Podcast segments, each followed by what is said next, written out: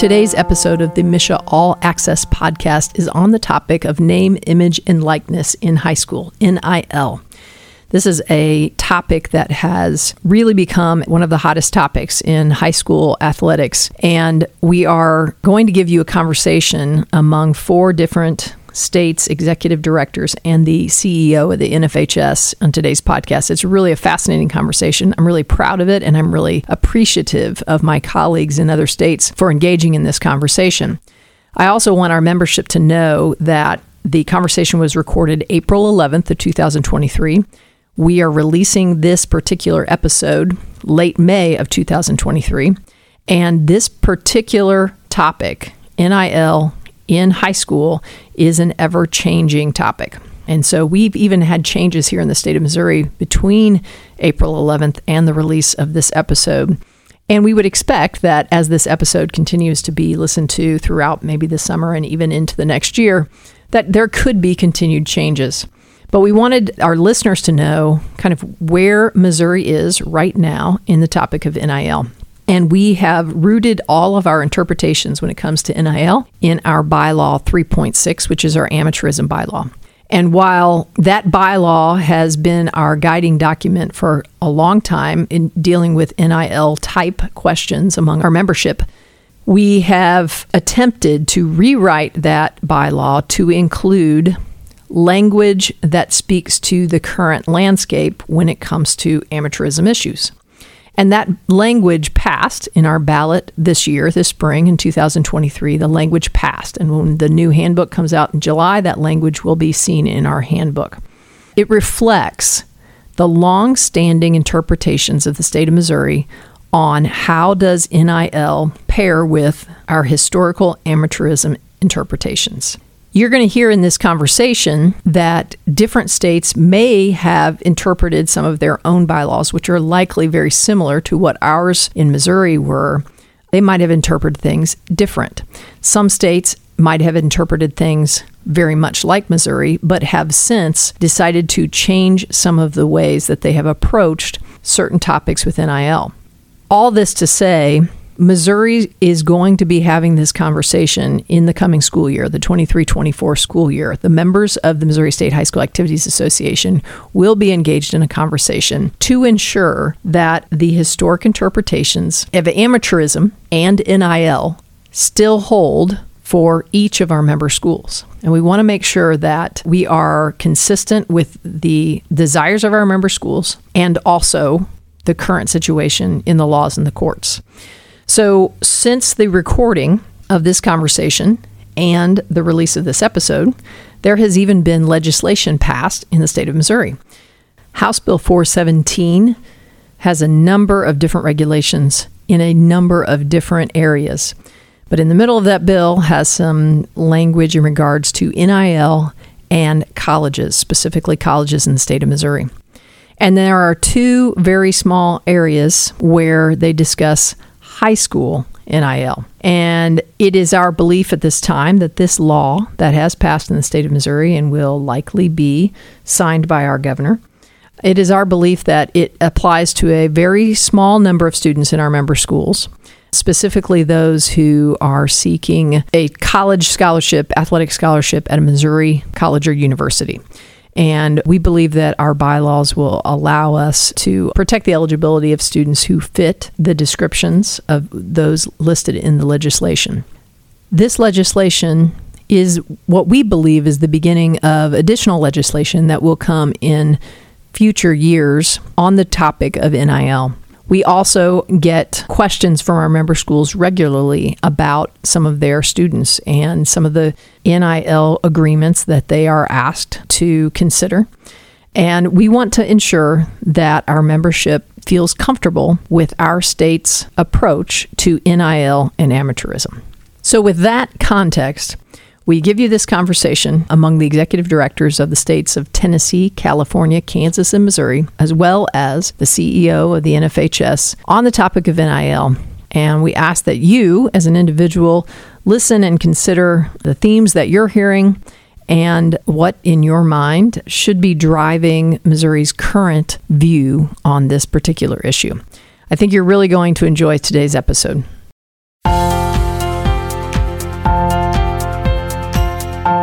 Today on the MSHSAA All Access podcast, we have a special treat. We have guests from out of state. I think this is the first time on this young podcast that we have invited folks from outside of the state of Missouri to talk about an issue that is really a national issue, uh, but certainly very in front of us right now in Missouri because it's a ballot issue. It's one of our bylaws. We're looking to change our bylaws here in Missouri to speak to the issue of name, image, and likeness, NIL. And NIL is a big topic at the college level.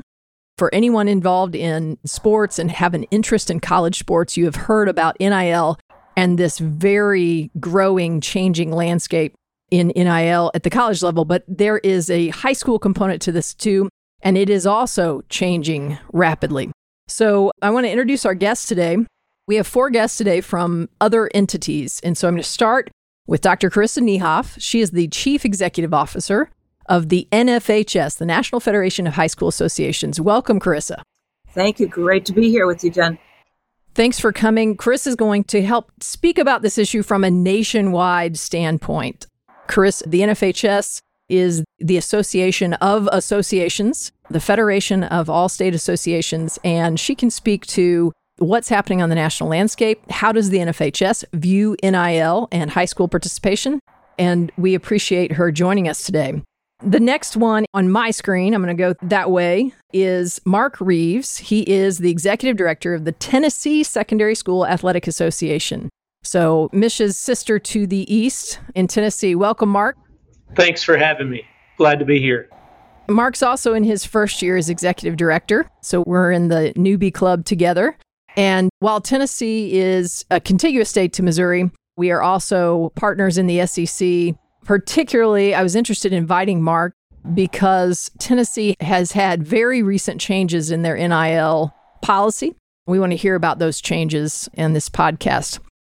Our next guest is Ron Nocetti. Ron is the executive director of the California Interscholastic Federation. Ron, welcome. Thank you, and I appreciate the invitation to be here with all of you today. We're very interested in hearing about California because here in Missouri, in the middle of the United States, the myth is there are no rules in high school sports in California. And so I know that not true, but we want to hear about California's take on NIL and talk about maybe some specific examples that our two states have in common as we get down the road on this conversation. And finally, our neighbors to the west, the state that everyone in Missouri has to keep an eye on, our rivals, our sisters, we are joined at the hip, quite literally, Kansas. Bill Faflick, the executive director of the Kansas State High School Activities Association. Welcome, Bill. Thank you, Jim. Looking forward to the conversation today. And just like you, we're keeping an eye on our, our neighbors as well. And Bill's here because everyone in Missouri wants to know what's happening in Kansas. So, how do we compare to Kansas? And that's especially true on our western border and especially in the city of Kansas City, where we don't share any schools, but we have a lot of schools that are really close to each other. So, Okay, so I want to get started by giving a little bit of a summary about Missouri's take on NIL. As most of you know, there's a Google map out there that has color coding which state is yes and which states are no for high school NIL. Where is NIL legal in the country? And Missouri has a big red on it, which I have no idea what that means. I think a yes or no in any one state on NIL is completely misleading. Our rules are nuanced, as are Missouri's. But in Missouri, our philosophy has been that amateurism is not just about school participation, but about your status as an athlete. And so if you are an athlete participating in a high school sport in Missouri, that your status as an amateur goes beyond just your school participation. So our rules, and again, as I said, we have new language we have taken our amateurism rule and we've asked our membership if we could expand that bylaw to have much more specific and explicit language around name, image, and likeness. And that's what our membership is considering right now. April is our ballot month, so they are looking at that language and deciding if that's what we want to say about amateurism through the lens of NIL. So there are some activities and benefits that are allowable, and there are some that are prohibited. But I think one major difference as I've looked into what at least Tennessee and California are doing, and perhaps several other states, is that amateurism is about the sport and not necessarily the school participation. And you can be a non amateur in a different sport that you don't participate with in high school, but you must keep that amateur status 365 days of the year to retain your eligibility for high school. So that's a summary of Missouri's stance or our current stance on NIL and amateurism. And Mark, I'm going to come to you first because Tennessee made some major changes in December in regards to your stance on NIL. So could you talk to us a little about what has changed in Tennessee? Really, two specific areas, two specific parts of our amateur rule, and they really came as a result of two specific situations that our association had to deal with. One of which is clarification or really ratification from our membership to say that if a high school athlete or middle school athlete, we have a number of middle schools who are members of our association, if they are giving lessons, instructional services to someone, they can be compensated for that. Whereas previously, with the old language and the way our amateur rule was interpreted, that was not the case. We had to deal with a few situations over the years, not often, but at times where a student athlete was getting compensated for giving private instruction or lessons, even independent of the school. And so when we had one of those come up this year, this fall, we felt okay, we're going to be talking to our membership soon. Is that really the way they want the rule interpreted? And right behind that was another situation that really fits more into the mold of what we're all thinking about with name, image, likeness, where we have a student who is actually a transfer from California, and she had set up a clothing apparel site where she posted an image of her in a volleyball uniform. And if you clicked on that site, you purchased something from that apparel store, then she was getting a cut of the proceeds. Now, that volleyball uniform did not reference her school, it was actually a collegiate uniform. But the way our rule current read, it was our interpretation was that that would be construed as a violation, even though it wasn't referencing the school. So we used those two issues to go to our membership and said, okay, how would you want this to be interpreted? Do you want these kids to be rendered ineligible or not? And 90% of our membership said no. If there's no reference to the school, the school is not facilitating the private instruction, the school is not referenced in the advertisement or whatever it is, the social media post, then we do not want that to be considered a violation. And with that came the language right behind it. We actually drafted the language to present to the membership to say, okay, this is the way it could read if your answer is no to those two situations. And so we had a regional meeting in November, which is where the membership votes on that. And then that vote is not binding, it's shared with our legislative council, our group that makes the actual changes in December. And they voted to immediately adopt that language. And what's happened since then? Very little in terms of actual issues that we had to deal with. Now, within 30 minutes of the legislative council passing the language to make it legal, because they actually made it effective immediately. We had a few tweets that were circulating of kids who had inked that first deal and but nothing of any significant monetary value for those that popping up there at the beginning. We think that was more of the who wants to be first to show we're signing this deal. But specifically, we've dealt with a couple of situations where we've had a profile picture that contained reference to a school uniform and potentially an opportunity for a student. Actually, I've called on my colleague here in California, Mr. Nocetti, to share with us some language that they have put in place for a gradual disciplinary action that's tiered, and we're going to be looking at that soon, but not a whole lot. It has not created a big issue in Tennessee. Not yet, hopefully. So, because you referenced the transfer student from California, Ron, I'm going to move to you. And I spoke a little bit about a little bit of relationship between Missouri and California. For high school sports, there was a relatively big story in the fall about a girls basketball player who resided in Kansas City, Missouri, and attended one of our member schools. And for her senior years, transferred to California to retain the NIL deal she had with Spalding as a basketball player. So that was big news at the NADC conference in December among high school athletic directors, there was a buzz of concern about how are we going to handle NIL? And everything's changing so fast. And this story about the girl that transferred from Missouri to California to retain her deal was a big deal. And so I said that the myth of California, for lots of reasons, going back years and years, not just in high school sports. But tell us about maybe specifically what does happen to a student who has an NIL deal having to do with their sports participation, their sports prowess in the state of California. First, I want to make sure the comment about us having no rules is completely on the record because I want in the state of California to hear that. Yes. We're a little unique in that we've had a rule in place since 2001 that has allowed, if in no way affiliated with their school, with the name of the school, logo, marks, uniforms, etc., students have been able to do what we call and still call individual endorsements. And that really came up to because we had so many students at high schools that are also members of the Screen Actors Guild in Southern California. And they were doing TV commercials. Some were related to sports, some with no relation to sports.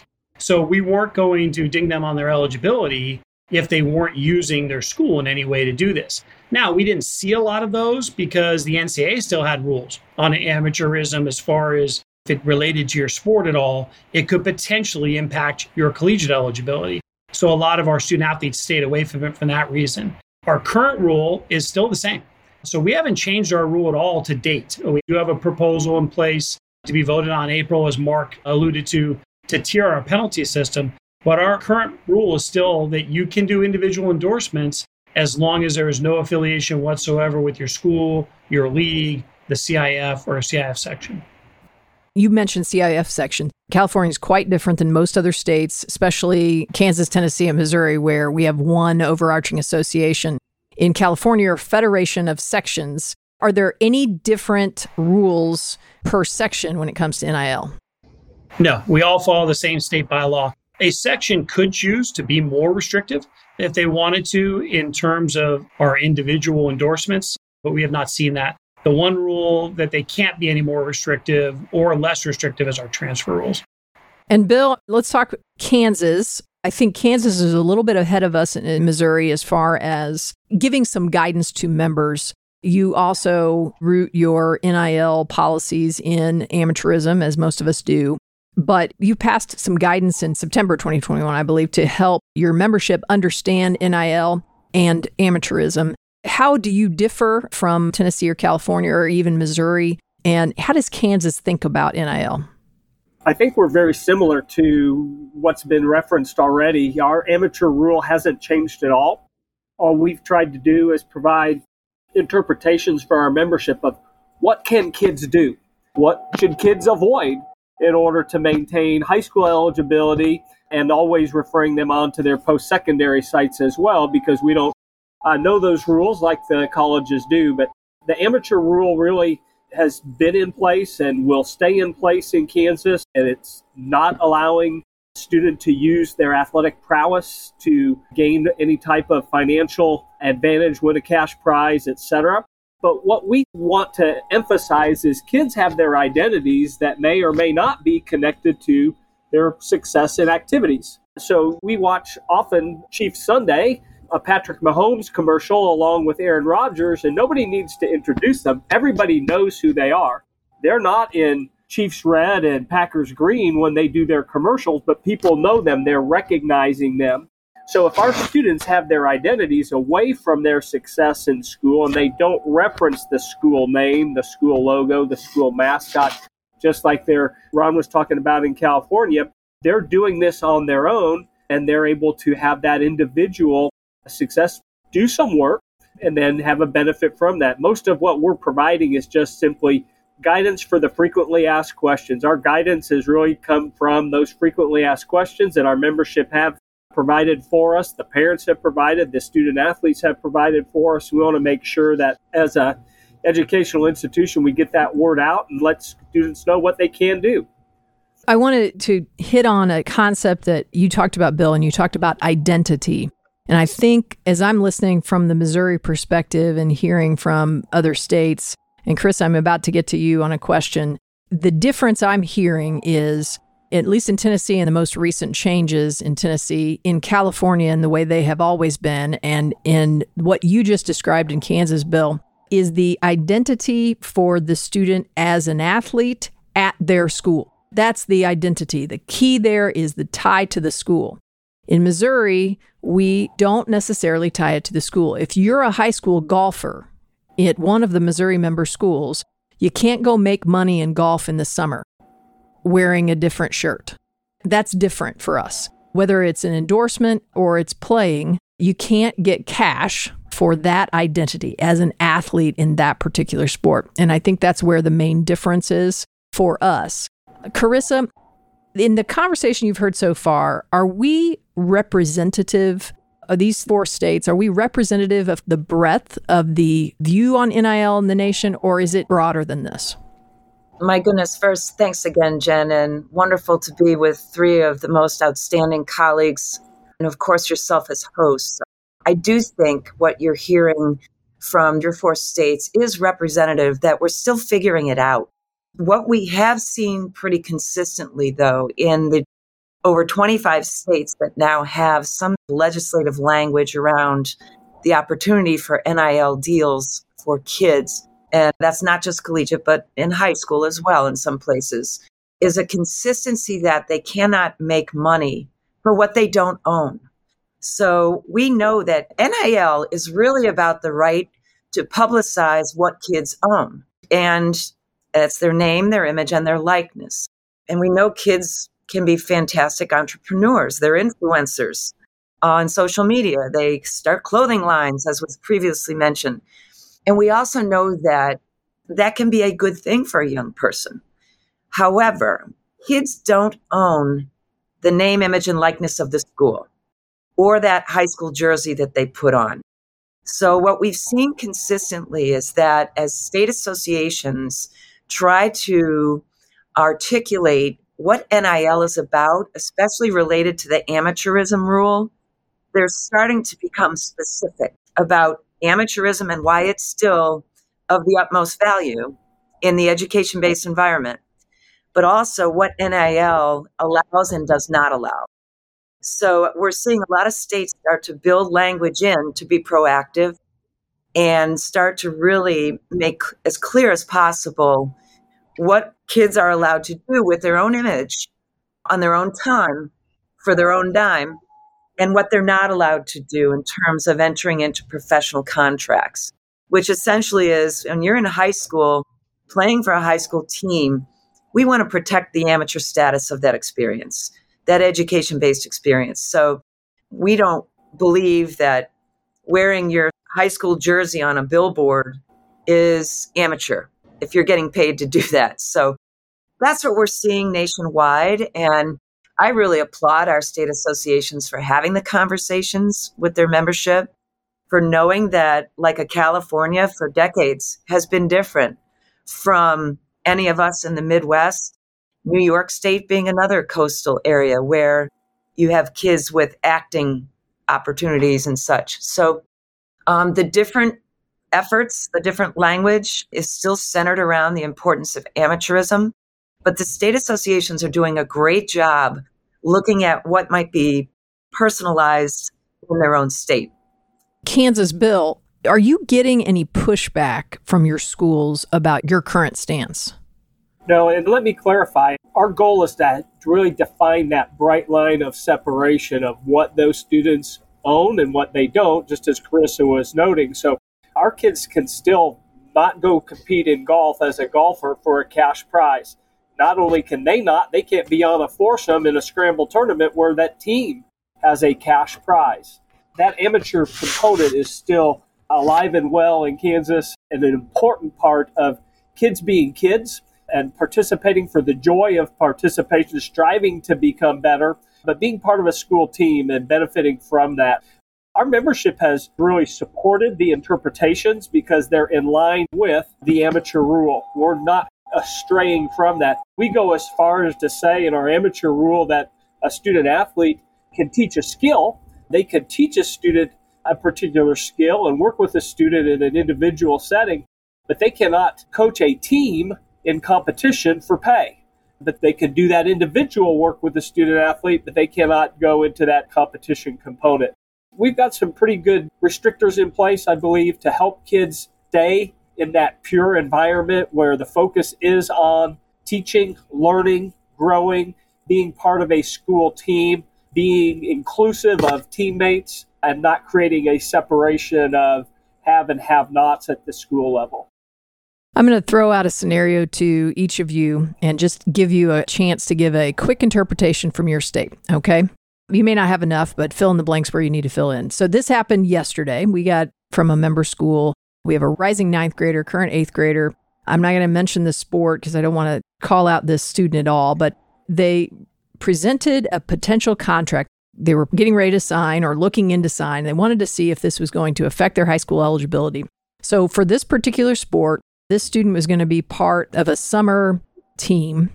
And on that team, the expectation was that the student would have a certain number of social media posts endorsing a certain product.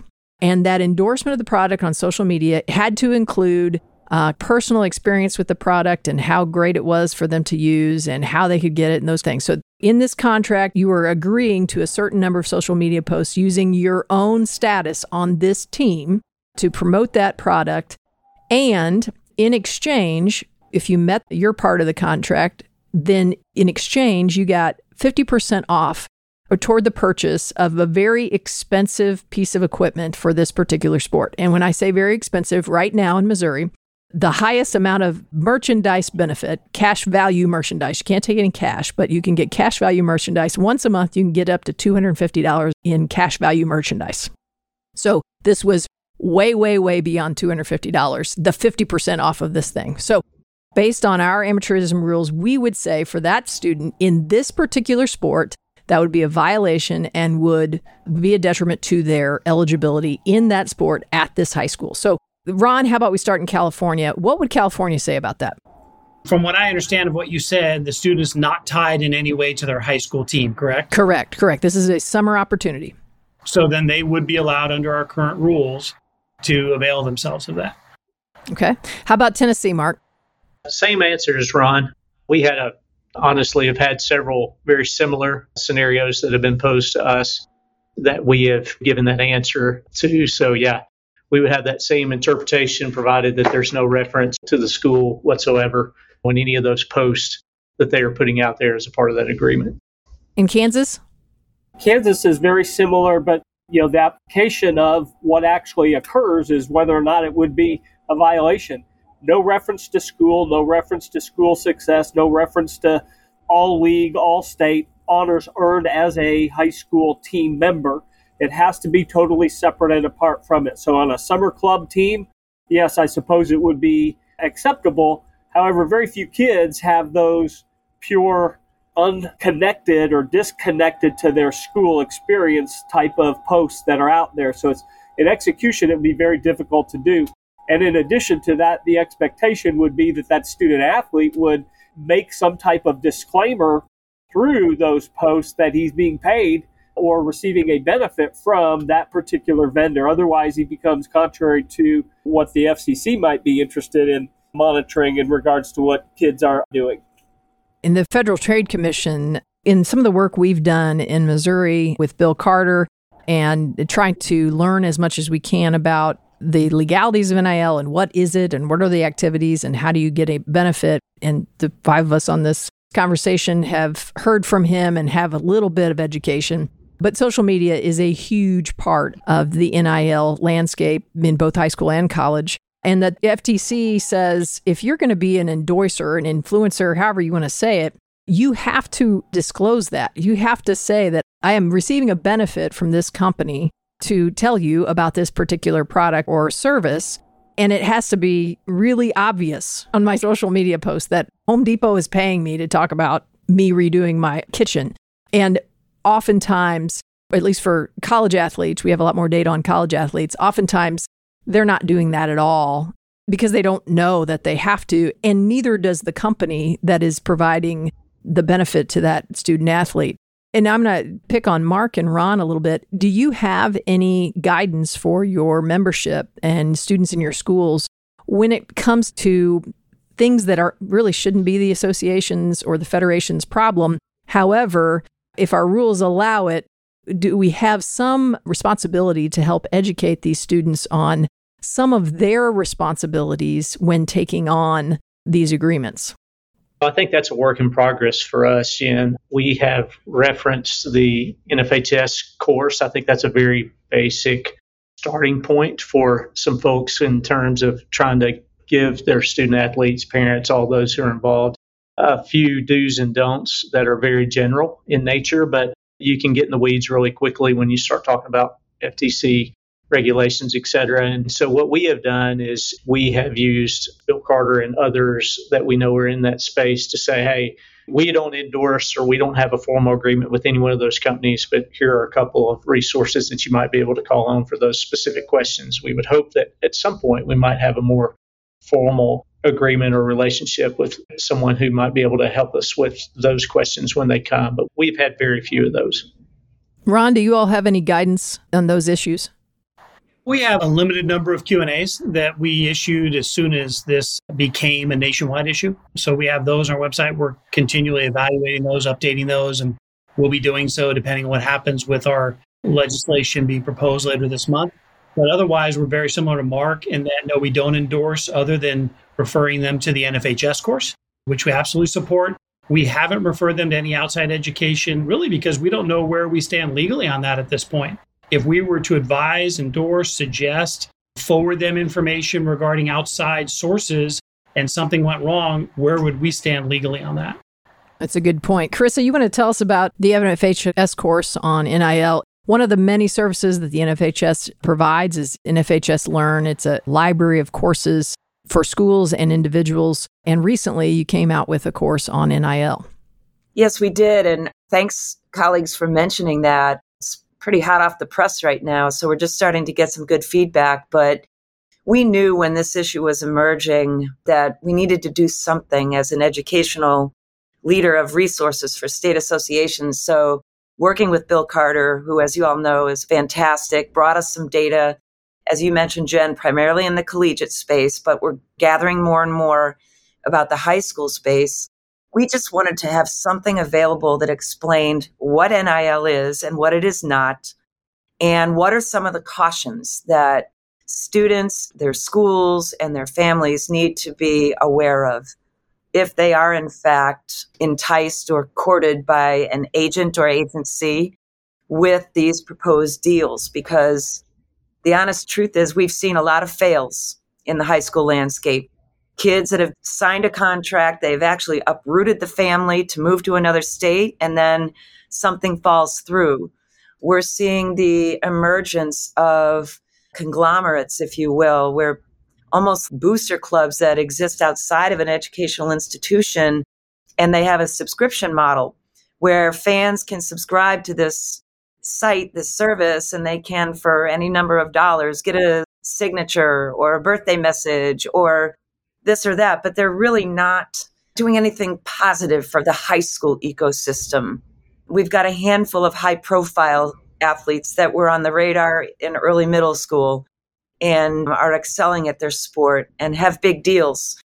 But the vast, vast majority of high school student athletes don't have opportunities that I think we would call wonderful, impactful, forward thinking, forward moving for their pathway as a student or their pathway as an athlete, and certainly their pathway into the college ecosystem, which is quite upset right now and unknown. So, all of that to come around to your question about the course, we just wanted to get something out there for schools and families and kids.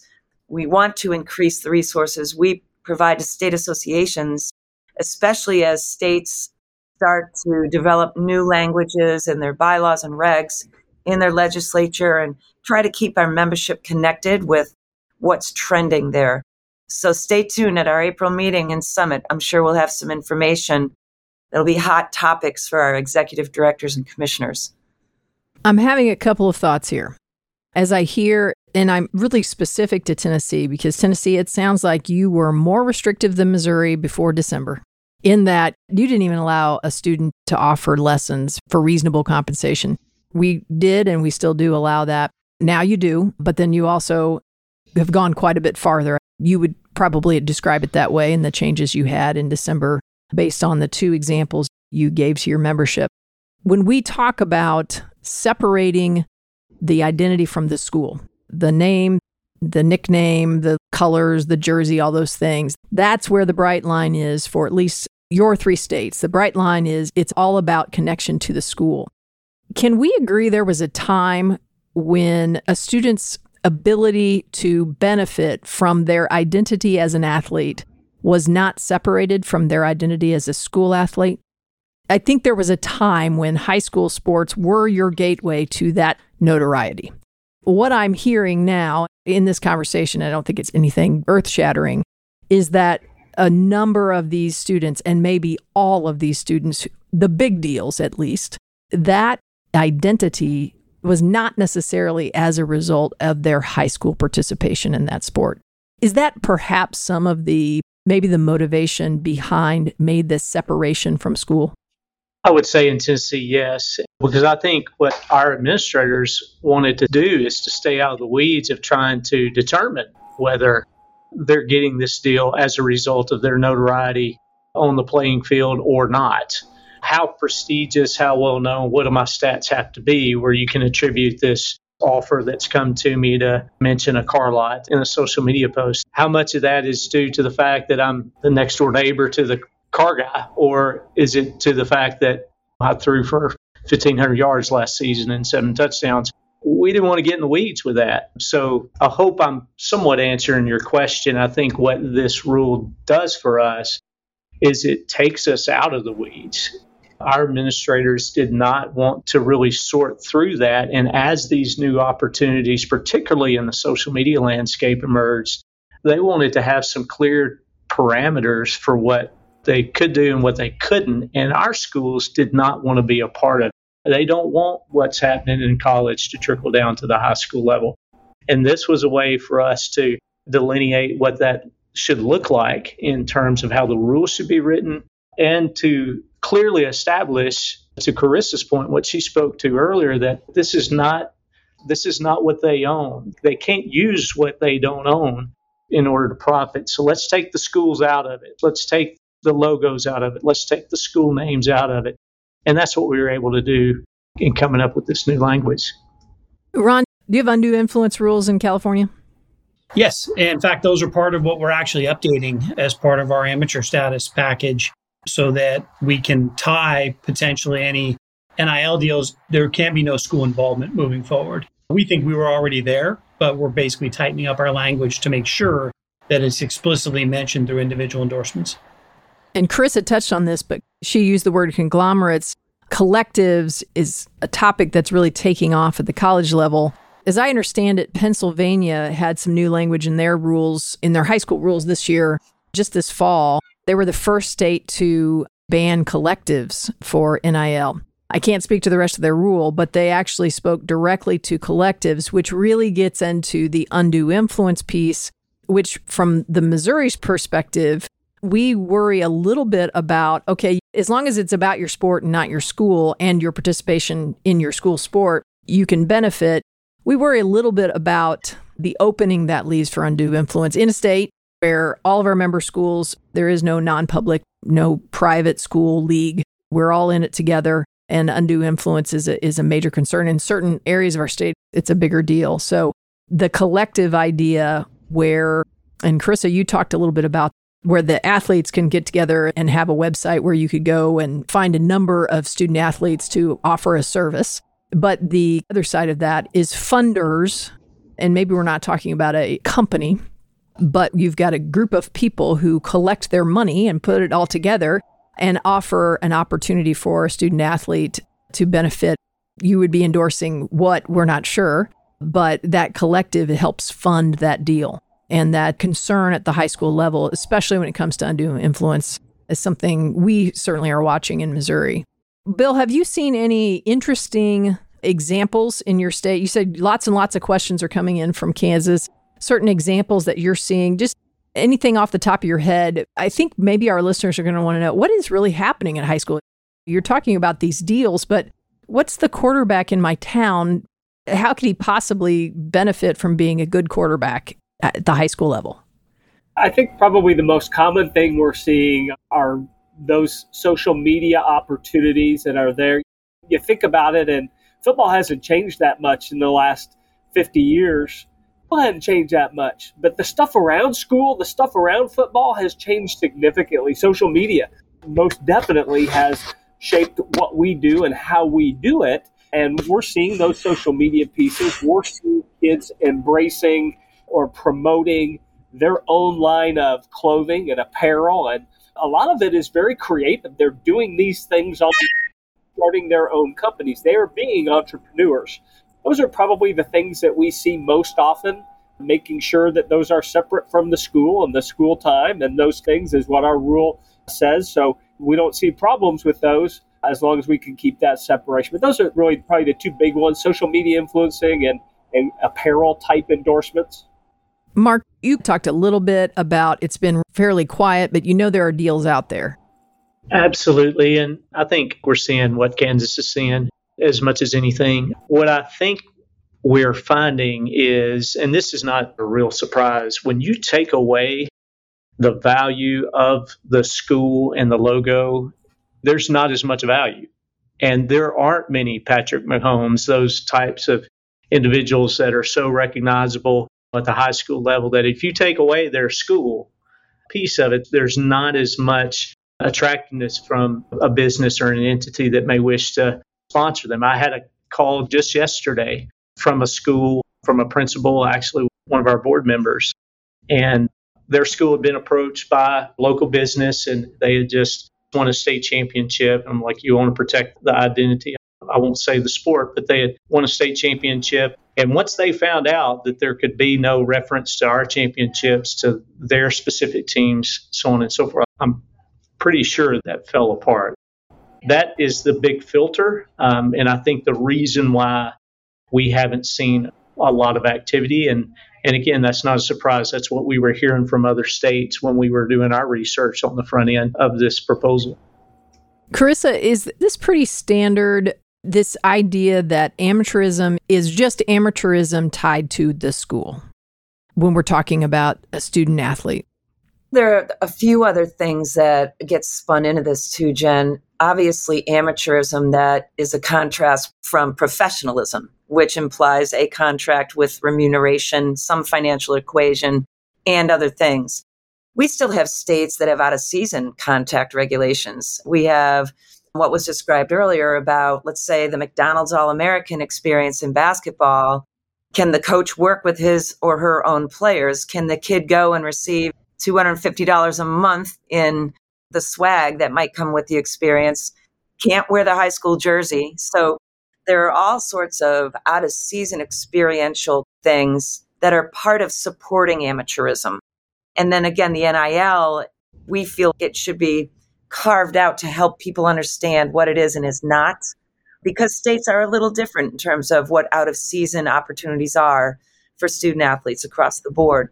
But certainly, amateurism, when you are in your high school locker room and you are competing on that field or court or track wearing that jersey, it's really important that that young person is equal to other young people who are playing on that team in terms of their status as an amateur.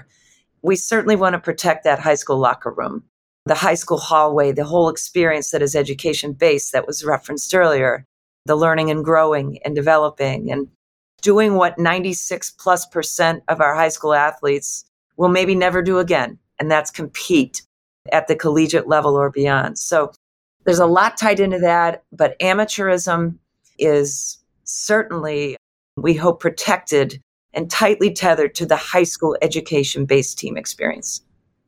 As we get to our wrap up point, I want to give each of you a final say. I'm going to start with you, Ron. You've got a vote coming up on April 28th. This is where you talked about the tiered penalty system for your very long standing rules. What has motivated that question?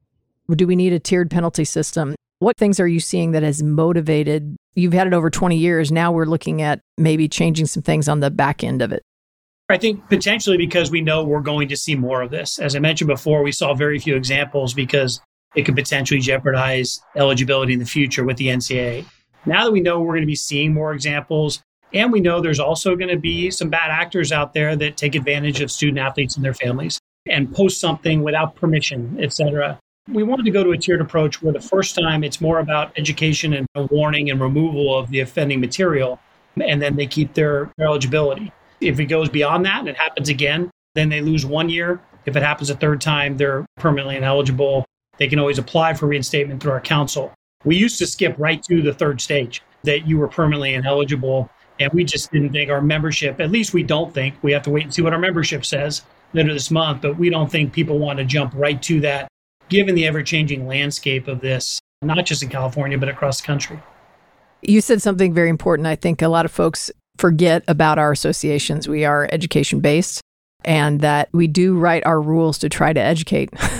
These are high school kids, and just like our high school administrators and teachers and coaches, part of the selling point of being in high school and participating in sports and activities is an opportunity to fail and still be able to learn. It's low risk failure. And in some cases, it can't be low risk. But even our associations are saying, how can we educate? How can we reduce the risk a little bit for honest mistakes or getting pulled into, as you said, some bad actors to begin with and find ways to retain some of that opportunity to continue to participate in high school? Because our whole point here is to allow young people to get all the benefits from participation. And this relatively new wrinkle that we've been dealing with name, image, and likeness questions and amateurism and those things we can't forget that even kids who are getting big deals are still kids. And we have an obligation to them to continue to educate at all levels. So, Bill, any final thoughts from Kansas?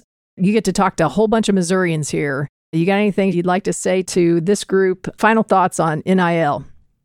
I really appreciate the opportunity, and I appreciate the opportunity we have to refine our focus to make sure that we remain missional in our efforts and that the amateur rule maintains congruence to the mission of being activities at schools that teach kids and encourage kids to be successful today in the classroom, the competition field, or the performance stage, and prepares them for a lifetime of success because of the lessons that they're learning about communication, about collaboration, about overcoming adversity, about working with those that may be different. All of those lessons are so important.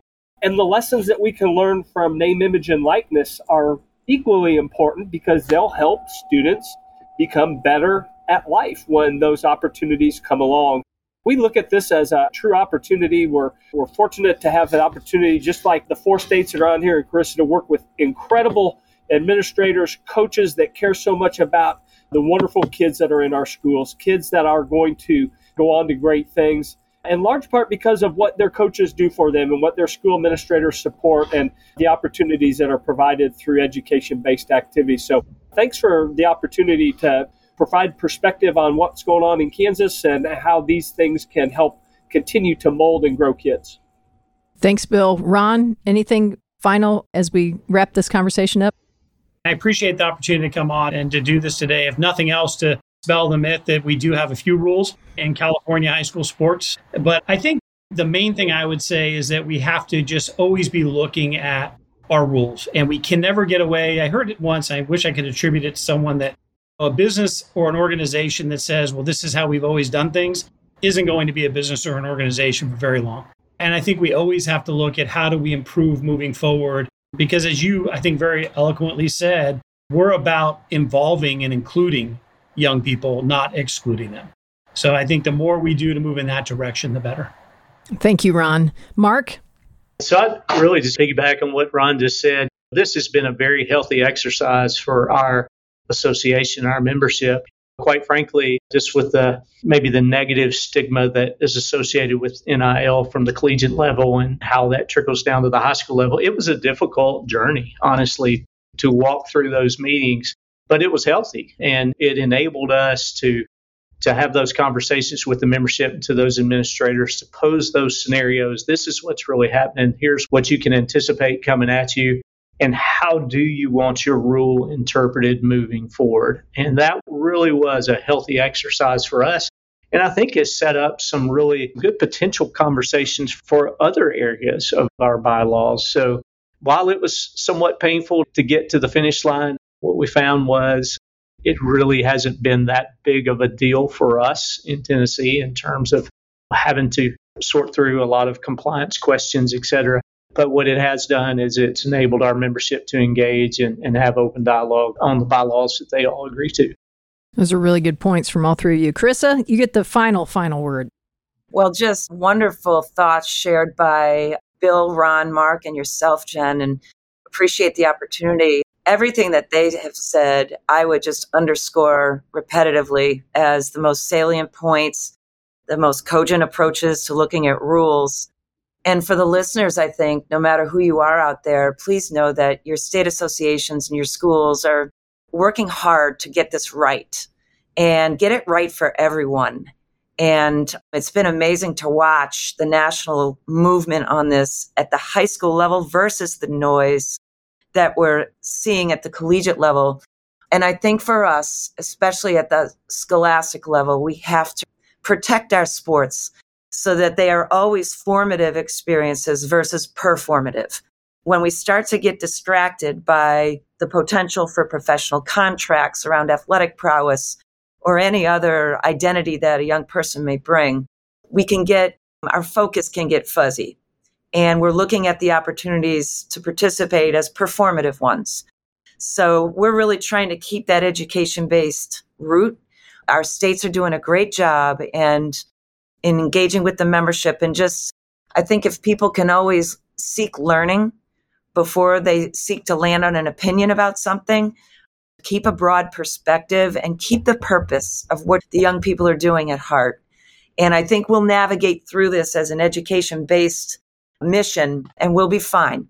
We'll be fine. But the progress being made in our state associations has been great. Well, I appreciate all of your final thoughts. I also just want to thank you as my colleagues for joining me today. This was a big ask to get all of us together, and I really appreciate you making the time to have the conversation. This is a rare opportunity for us. We get together a lot, but to have focused time on one topic in a small group is rare, especially outside of our sections. We get together with our section and listeners, we're talking about regional areas of the country within the Federation, but this is a cross sectional dialogue. Bill and I, Kansas and Missouri in the same section, but Tennessee, California are not. So what a rare opportunity. I've learned so much. I've gotten some great ideas and really appreciated hearing the perspectives of you as executive directors, but also from the perspective of your state and your memberships.